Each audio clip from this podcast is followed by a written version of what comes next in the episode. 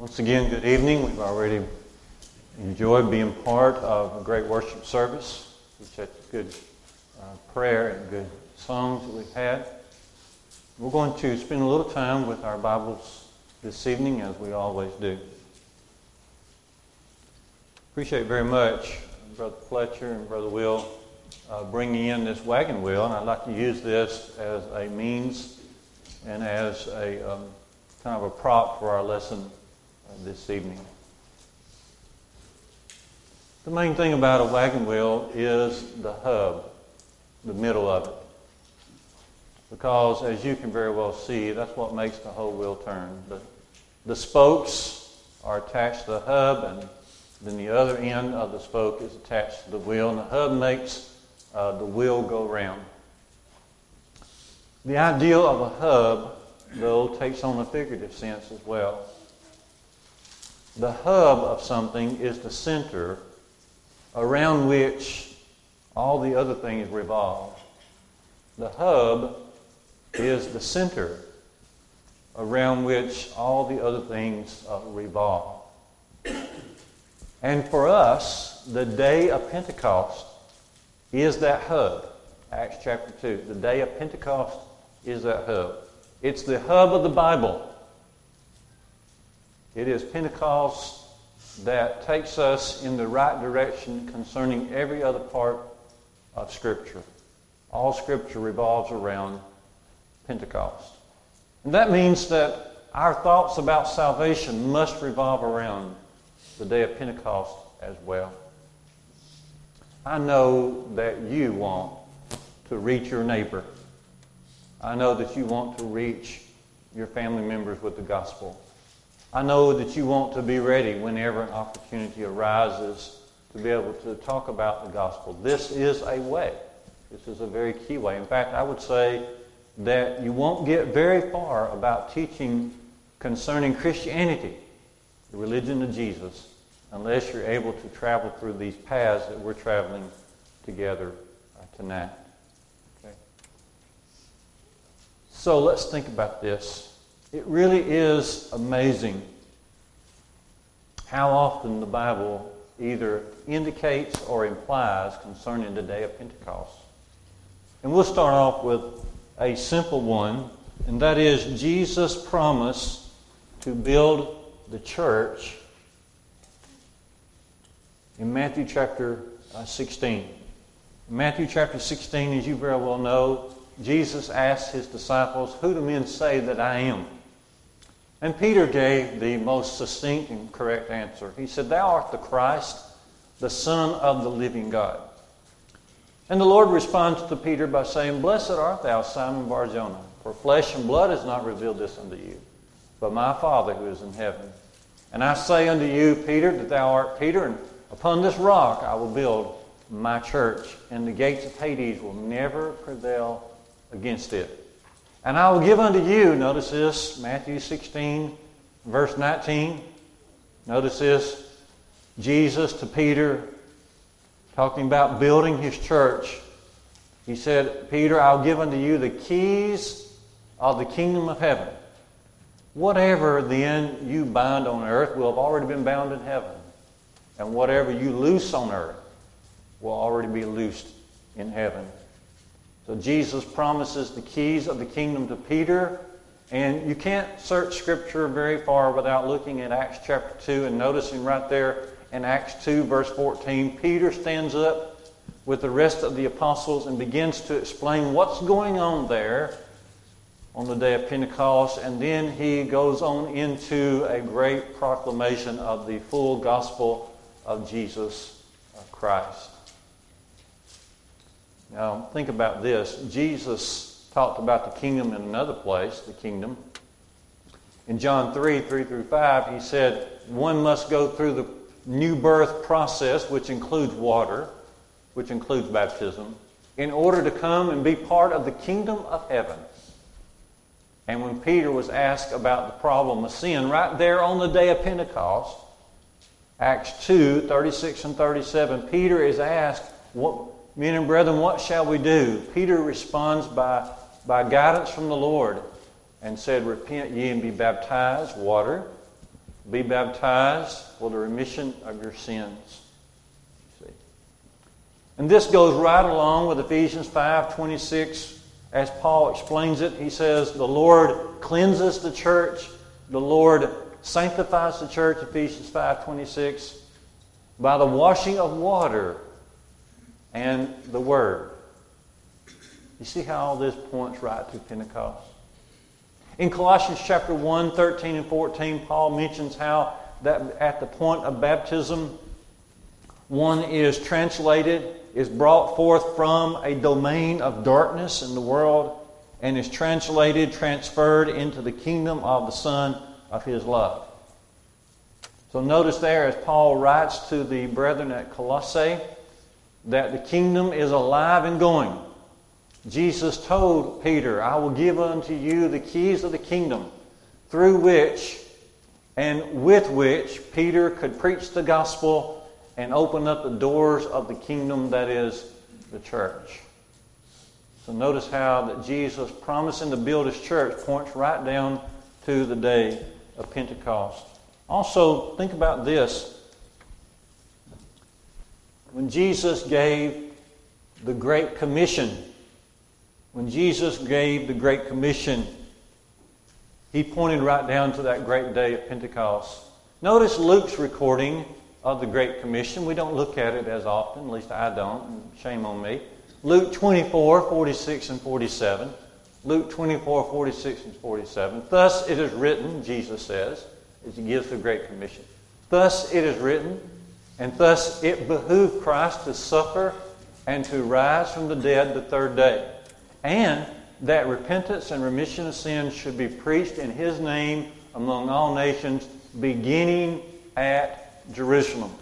Where is Peter on the day of Pentecost as he's preaching the gospel? Of course, he is in the city of Jerusalem. Notice that Jesus said that part of the Great Commission was that you would go forth and you would teach and preach in his name. In his name. Notice Peter's response again in Acts 2.38 when he said, Repent ye and be baptized, every one of you, in the name of Jesus Christ for the remission of your sins, and you shall receive the gift of the Holy Spirit.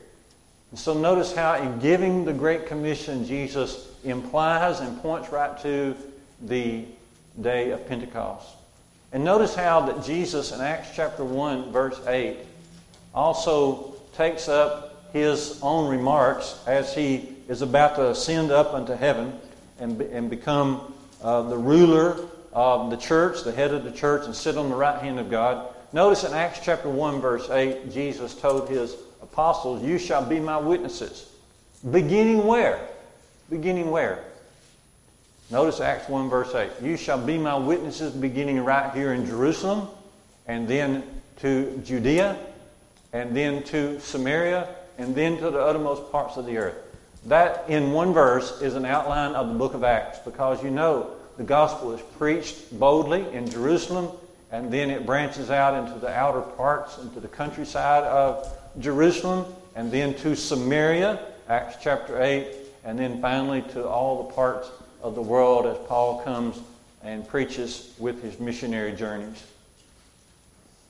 And so notice how that Jesus, in giving the Great Commission, points right to the day of Pentecost. But also, Jesus, in another place, foretells the coming of his kingdom. And notice this in Mark chapter 9 and verse 1. He foretells the coming of his kingdom. He predicts it. He says it's coming. No problem for Jesus because he is the Lord. He is the one we spoke about this morning who has all the power uh, that we could ever imagine. So notice Jesus in Mark chapter 9, verse 1, talking to a few of his disciples. He says, There are some of you standing here today who will not taste of death until you see the kingdom of God come with power. Notice what that little verse uh, teaches. First, it teaches the kingdom of God is coming. The kingdom slash church is coming. Notice it would come in the lifetime of those people that Jesus was talking to on this occasion. You will not taste the death. You will not die. You will not leave this earth until you see the kingdom of God come with power. Notice when the kingdom comes, it will come with power. with power. Again, Jesus comments on his own words, Acts 1, verse 8.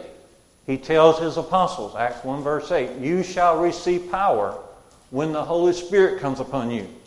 And we understand by opening up our Bibles and reading Acts 2, around verse 4, that the Holy Spirit, in a very grand fashion, did come upon the apostles on the day of Pentecost.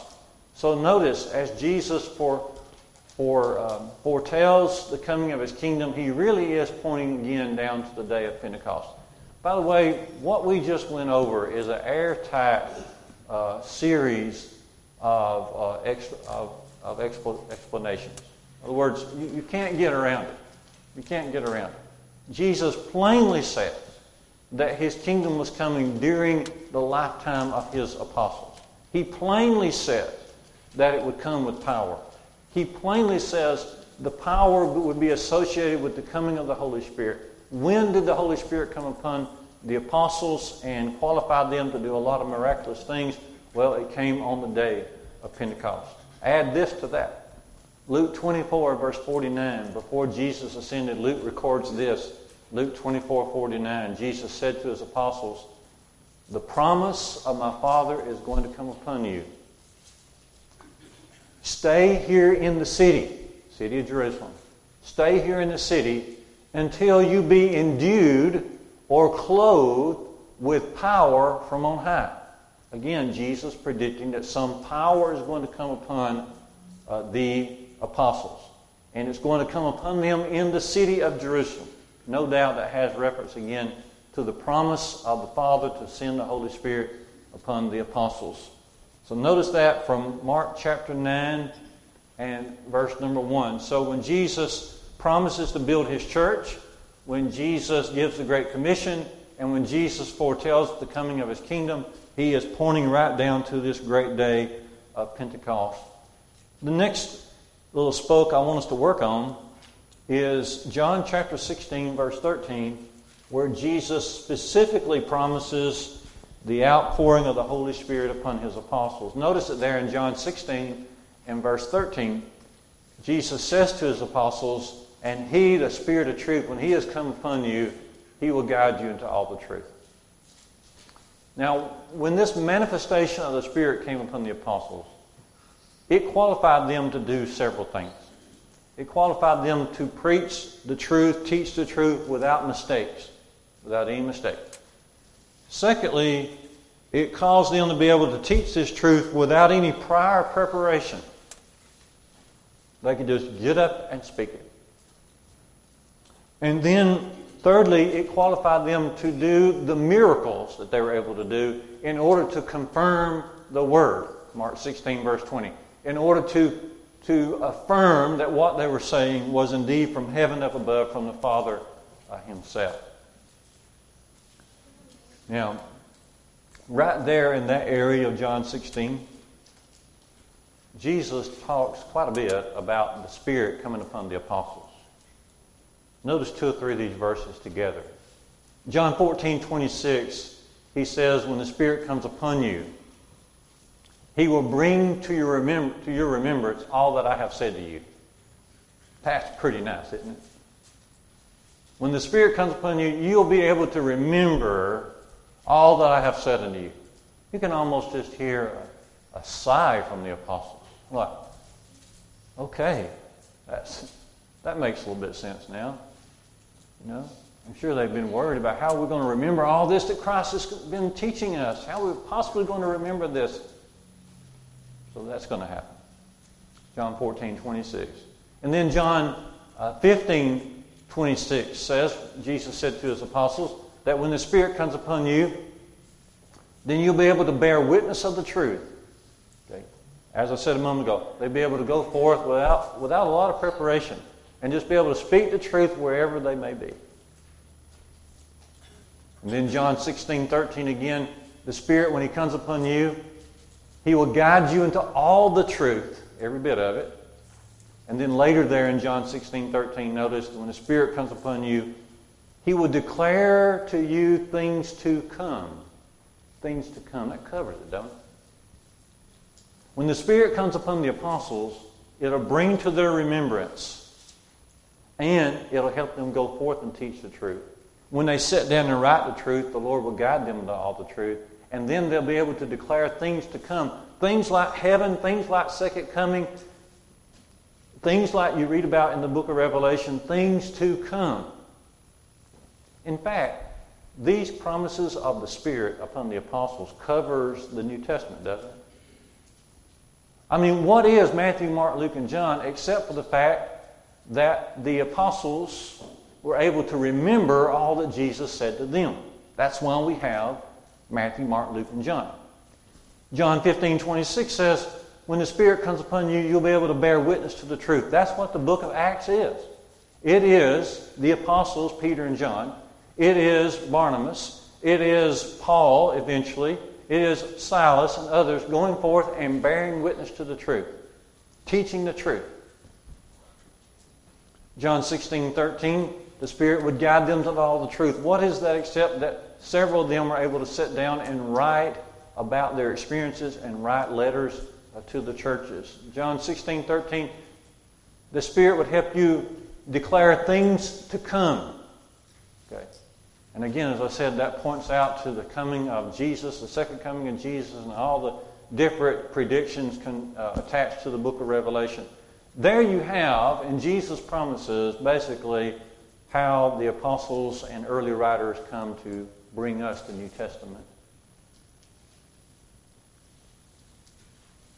And notice how that, again, as Jesus promises this Spirit, the pouring out of this Spirit would come as we read in Acts 2 on the day of Pentecost.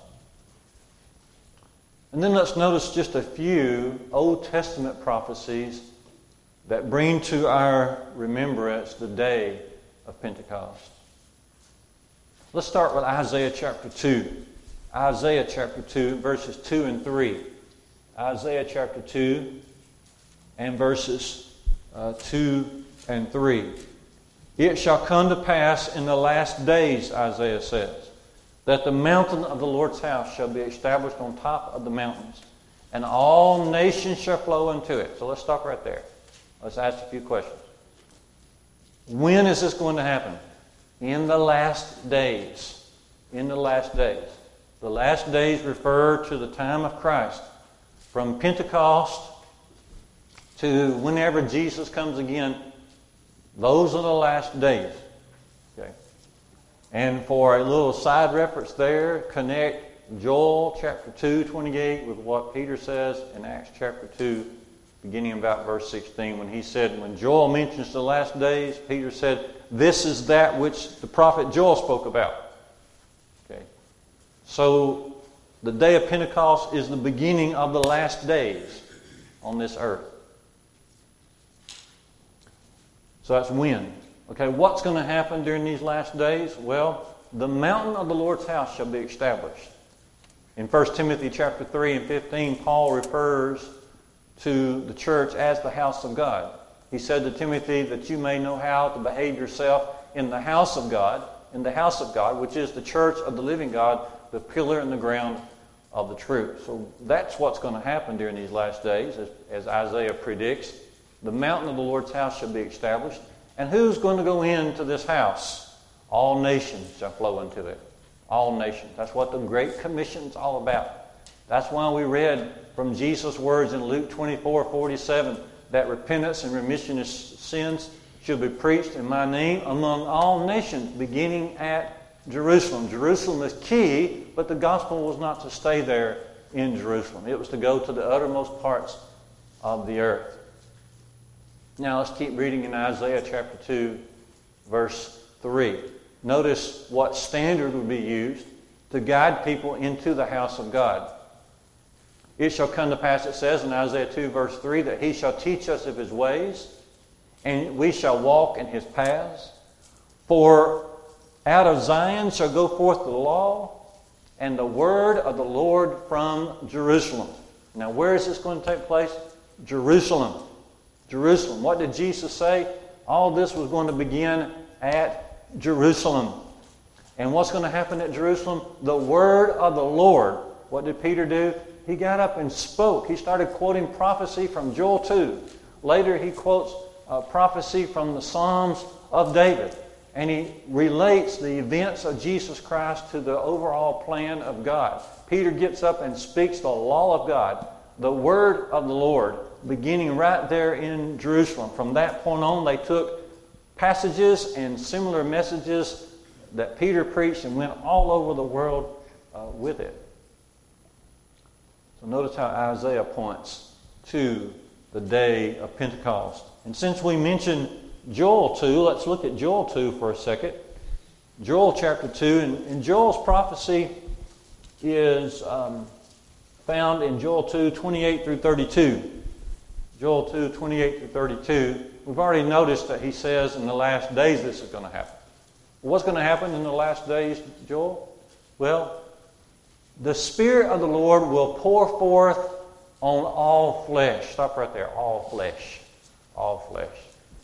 Some of our religious friends think that because it says all flesh, that everybody is promised this great baptism of the Holy Spirit. It's not true. It's not true. All flesh here is restricted, has a limited sense to it. Couldn't be all flesh. It doesn't refer to every human being. Okay? Some people don't don't really care you know, even just a little about God. It cannot refer to all flesh in an unrestricted sense. Okay? If all flesh here was unrestricted, then it would also refer to animals because animals have flesh too. So there is a restricted sense to this, no doubt. And no doubt he's referring to the two major segments of society at that time the Jews and the Gentiles. The Spirit of the Lord be poured forth on both those segments. The Jews first, Romans 1.16, and then the Greeks.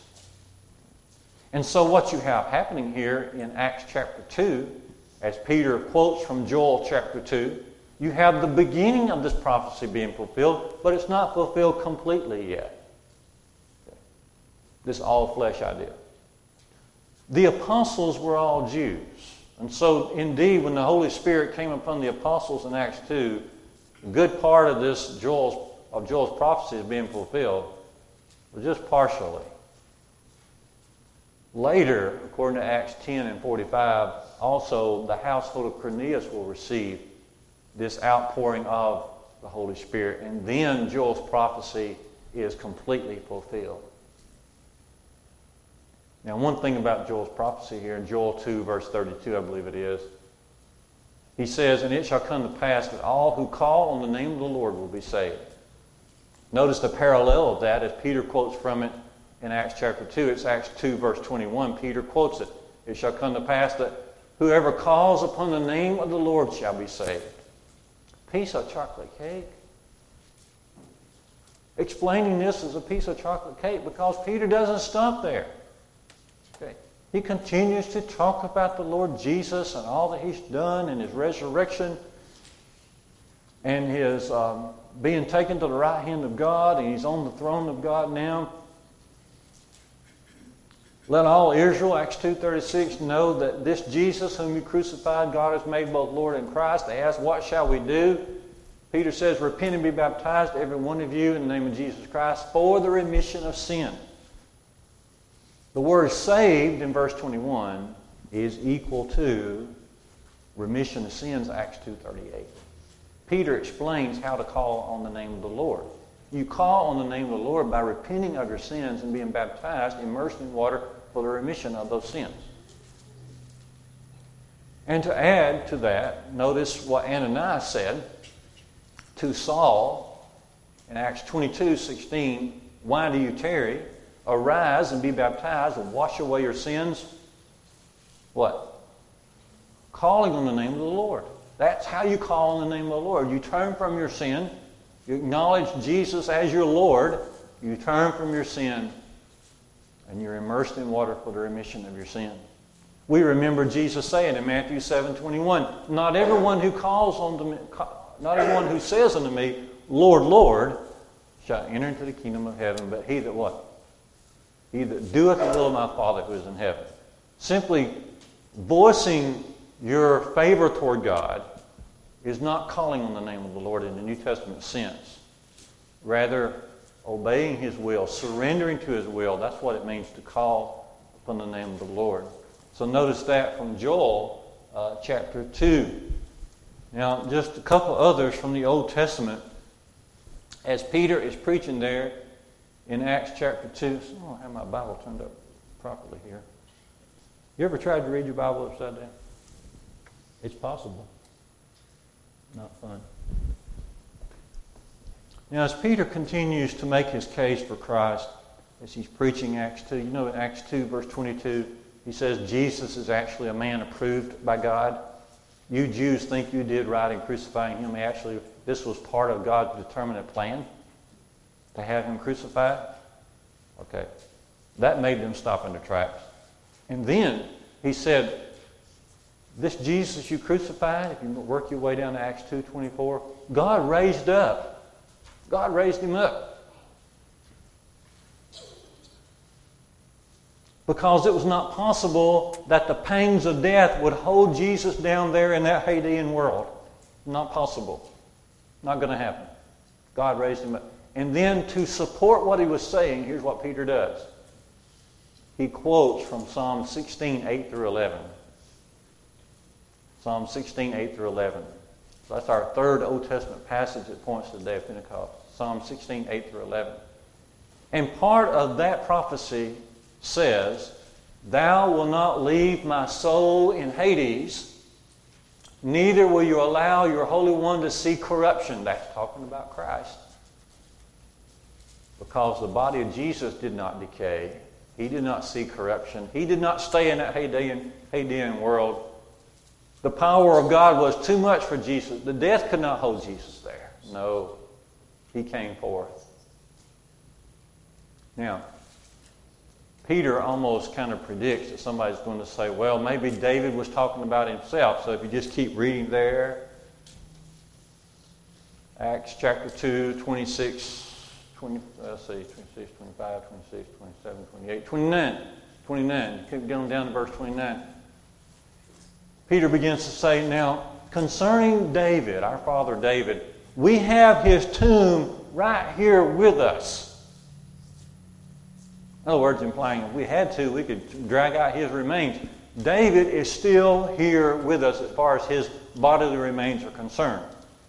David was not speaking of himself, but David, being a prophet, he foresaw that God was talking about somebody who would come out of his loins, okay, would come out of his ancestry, and would be given his throne. As a side reference there, you might remark or might write down Luke 132. Gabriel came and talked to Mary and said, Now your son, he will be called the Son of the Most High, Most High God, and he will be given the throne of his father David. That's what Peter's saying here. That's what David was saying back in Psalm 16, 8 through 11. That from his loins would come somebody who would be given the throne, who would be given the throne of God. So Psalm 16, verses 8 through 11. And then add to that, as Peter makes his way down through his sermon in Acts 2, he quotes from Psalm 110 and verse 1. Psalm 110 and verse 1 simply says, The Lord said unto my Lord, Sit thou on my right hand until I make your enemies your footstool. Again, David is referring to Christ. Jesus would sit down on the right hand of God, Hebrews 1 verse 3, after he made after he purged us from our sins, made it possible to be purged from our sins, he went up on high and sat down on the right hand of God. Okay. The Lord said unto my Lord, Sit at my right hand. Look, look you here. Jesus is going to be ruling not on earth, but from heaven, on the right hand of God. People get that confused. Jesus never intended to rule on earth. He would be having a spiritual kingdom, and he would be ruling from the right hand of God. Okay. So notice, we'll stop right there. There are other references. But notice here, four, at least, what is it? Four from the New Testament, four from the Old Testament. Matthew 16, Mark chapter 9, verse 1, Luke 24 47 with the Great Commission, and then Jesus' promise of the Spirit in John 16. And then Isaiah's prophecy of the church, Isaiah 2. Joel's prophecy of the events on the day of Pentecost, Joel chapter 2. David mentioning Christ twice, Psalm 16 and Psalm 110. Let's go back to Pentecost for a second. Pentecost carries with the idea of 50. 50 days after Passover, the Feast of Pentecost happened. Feast of Pentecost was sort of a celebration for the Jews. God set it up, but it was a celebration for them to render their thanks for all the blessings of God, but also for the blessings to come. The blessings to come. The day of Pentecost is called a feast. Like in Exodus uh, 23 16, it's called the Feast of Harvest. But in Numbers 28 26, it's called the Feast of Weeks. Feast of Weeks. But staying right there in Numbers 28 26, it is called the Day of First Fruits. Now that gets us excited right there. Pentecost is referred to as the Day of First Fruits. Because this time of the year, all the harvest has not come in. But some of it may start trickling in. And that is the first fruit. That's the, that's the first promise of more to come. More to come. It is not an accident at all that all of this was to take place. All this was to begin in Jerusalem on the day of Pentecost because Pentecost means day of first fruits. On this day of Pentecost, the full gospel is proclaimed to the world. And there was going to be great reception of it. Acts 2:41 Those that gladly received the word were baptized, and there were added unto them that day about 3,000 souls. But there was more to come after this. What happened on the day of Pentecost was the first fruits the divine promise of more to come. It's exactly what you see in the book of Acts. First fruits. Guess what that means for us? That means we are to, we are to be involved. We are to be involved in this first fruit business.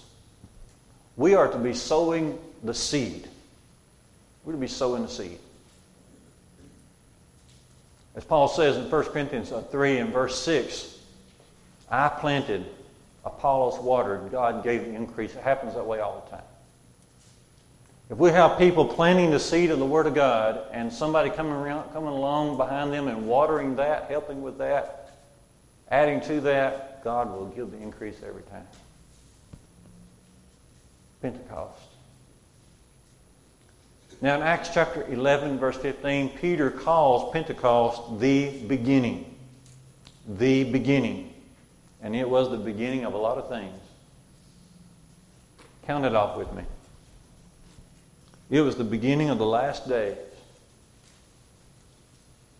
It was the beginning of the full preaching of the gospel facts the death, burial, resurrection and ascension of Jesus up on high. This could not be proclaimed until the day of Pentecost, not fully proclaimed. It was the beginning of the universal offer of the remission of sins. This is what God had been pointing to for a very, very long time. In fact, as we mentioned this morning from 1 Peter 1.20, God had this in mind before he ever created us. It's the beginning of the universal remission of sins. It is the beginning of the church. They added to the church those who are being saved, Acts 2 and 47. It is the beginning of the New Testament. The New Testament. As Hebrews 9, 15 to 17 says, a testament, a will cannot go into impact, into effect, until the death of the testator. Jesus now has died. Now his testament, now his covenant can begin. That's why Jesus said, as he talked about the Lord's Supper in Matthew 26, 28, this is the blood of the New Testament, which is shed for many for the remission of sins. This is the beginning of the New Testament. This is the beginning of new worship to God, no longer worshiping under the old covenant system, no, no longer worshiping under the patriarchal system. Now we are worshiping through Jesus Christ. Now we are priests unto God. Now we're coming forth with worship that is to be done in spirit and in truth and according to the New Testament. This is the beginning of a new marital requirements. Jesus hinted at this in Matthew 16. Have you not read that he who made them in the beginning made them male and female and said, For this cause shall a man leave his father and mother and shall cleave unto his wife, and the two shall be one flesh. Wherefore they're no longer two, but one flesh. What therefore God has joined together, let not man put asunder. On the day of Pentecost was the beginning of the restoration of marriage, of how it was intended to be way back at the creation of time. The day of Pentecost, the hub, the center around which everything else revolves. Don't you see that really we can't even begin to understand salvation until we understand this great day. We can't begin to teach someone else the gospel of Jesus until we understand the importance of this great day. And so we wanted to share these thoughts. There's much more we could say along these lines. Maybe we'll get that opportunity later, but right now let's stop and reflect on ourselves. Let's refl- reflect on ourselves. First, how is my study of the Word of God going? How's it going? Is this about it for you? Coming in, hearing a little lesson on Sunday, 30, 35 minutes long, and then going home. Is that about it? That's not going to get it done. Remember this morning we said there's two types of knowledge. Knowledge that you just kind of absorb from the environment. That's what everybody does. Then that, that special knowledge from God, the Word of God, we need to be taken into our lives. How's your study of the Word going?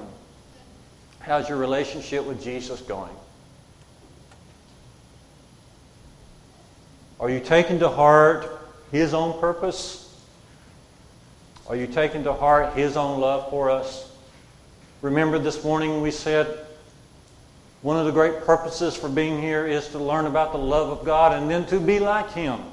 Not just talk about it, but to be like Him, to love like He loves. We invite you home to the Lord right now as we stand together, as we sing, Brother Paul.